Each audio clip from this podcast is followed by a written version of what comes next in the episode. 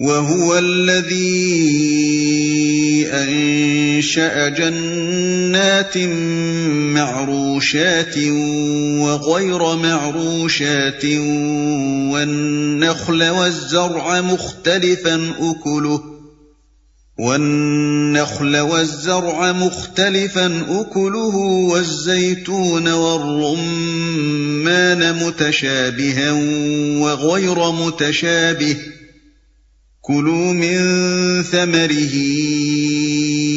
إذا أثمر وآتوا حقه يوم حصاده ولا تسرفوا إنه لا يحب المسرفين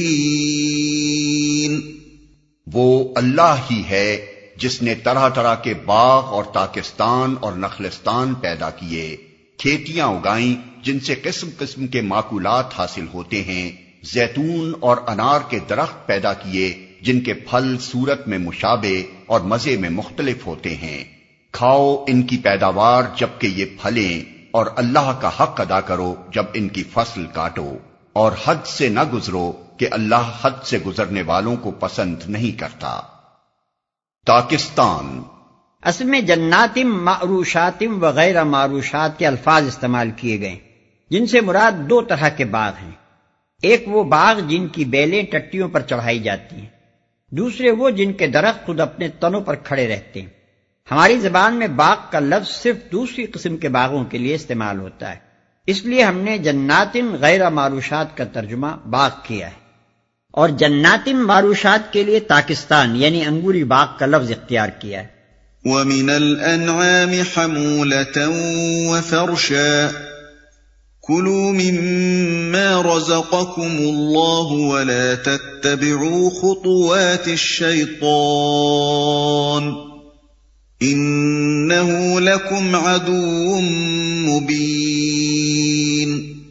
پھر وہی ہے جس نے مویشیوں میں سے وہ جانور بھی پیدا کیے جن سے سواری اور بار برداری کا کام لیا جاتا ہے اور وہ بھی جو کھانے اور بچھانے کے کام آتے ہیں۔ کھاؤ ان چیزوں میں سے جو اللہ نے تمہیں بخشی ہیں اور شیطان کی پیروی نہ کرو کہ وہ تمہارا کھلا دشمن ہے۔ جو کھانے اور بچھانے کے کام آتے ہیں۔ اصل میں لفظ فرش استعمال ہوا ہے۔ جانوروں کو فرش کہنا یا تو اس رعایت سے ہے کہ وہ چھوٹے قد کے ہیں اور زمین سے لگے ہوئے چلتے ہیں، یا اس رعایت سے کہ وہ ذبح کے لیے زمین پر لٹائے جاتے ہیں۔ یا اس رعایت سے کہ ان کی کھالوں اور ان کے بالوں سے فرش بنائے جاتے ہیں۔ اور شیطان کی پیروی نہ کرو کہ وہ تمہارا کھلا دشمن ہے۔ سلسلہ کلام پر نظر کرنے سے صاف معلوم ہوتا ہے کہ یہاں اللہ تعالیٰ تین باتیں ذہن نشین کرانا چاہتا ہے۔ ایک یہ کہ یہ باغ اور کھیت اور یہ جانور جو تم کو حاصل ہیں یہ سب اللہ کے بخشے ہوئے ہیں۔ کسی دوسرے کا اس بخشش میں کوئی حصہ نہیں ہے۔ اس لیے بخشش کے شکریہ میں بھی کسی کا کوئی حصہ نہیں ہو سکتا۔ دوسرے یہ کہ جب یہ چیزیں اللہ کی بخشش ہیں، تو ان کے استعمال میں اللہ ہی کے قانون کی پیروی ہونی چاہیے۔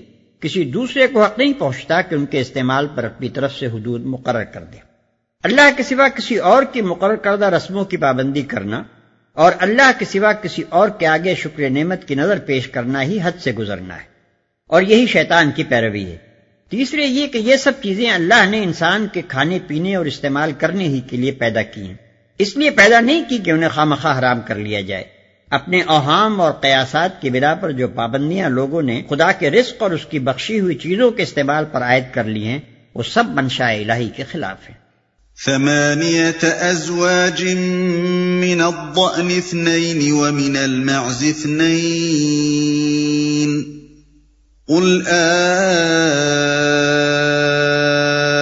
الذكرين حرم أم الأنثيين أم اشتملت عليه أرحام الأنثيين نبئوني بعلم إن كنتم صادقين یہ آٹھ نرو مادہ ہیں دو بھیڑ کی قسم سے اور دو بکری کی قسم سے۔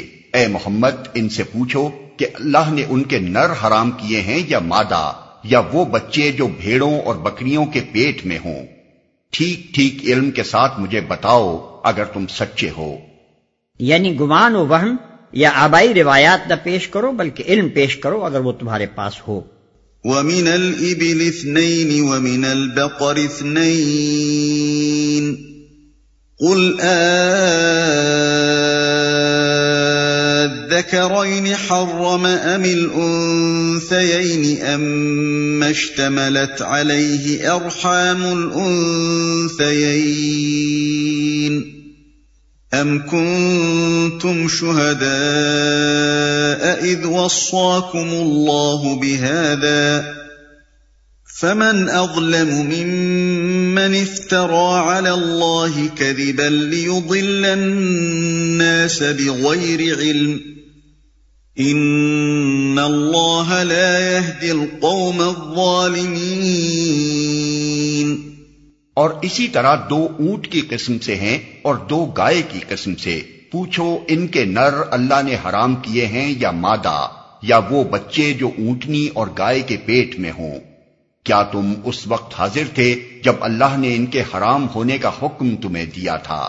پھر اس شخص سے بڑھ کر ظالم اور کون ہوگا؟ جو اللہ کی طرف منسوب کر کے جھوٹی بات کہے تاکہ علم کے بغیر لوگوں کی غلط رہنمائی کرے۔ یقیناً اللہ ایسے ظالموں کو راہ راست نہیں دکھاتا۔ یا وہ بچے جو اونٹنی اور گائے کے پیٹ میں ہوں۔ یہ سوال اس تفصیل کے ساتھ ان کے سامنے اس لیے پیش کیا گیا ہے کہ ان پر خود اپنے توہمات کی غیر معقولیت واضح ہو جائے۔ یہ بات کہ ایک ہی جانور کا نر حلال ہو اور مادہ حرام یا مادہ حلال ہو اور نر حرام یا جانور خود حلال ہو مگر اس کا بچہ حرام، یہ سریحن ایسی نامعقول بات ہے کہ عقل سلیم اسے ماننے سے انکار کرتی ہے۔ اور کوئی زی عقل انسان یہ تصور نہیں کر سکتا کہ خدا نے ایسی لغویات کا حکم دیا ہوگا۔ پھر جس طریقے سے قرآن نے اہل عرب کو ان کے ان توہمات کی غیر معقولیت سمجھانے کی کوشش کی ہے، بعین ہی اسی طریقے پر دنیا کی ان دوسری قوموں کو بھی ان کے توہمات کی لغویات پر متنوع کیا جا سکتا ہے، جن کے اندر کھانے پینے کی چیزوں میں حرمت و حلت کی غیر معقول پابندیاں اور چھوت چھات کی قیود پائی جاتی ہیں۔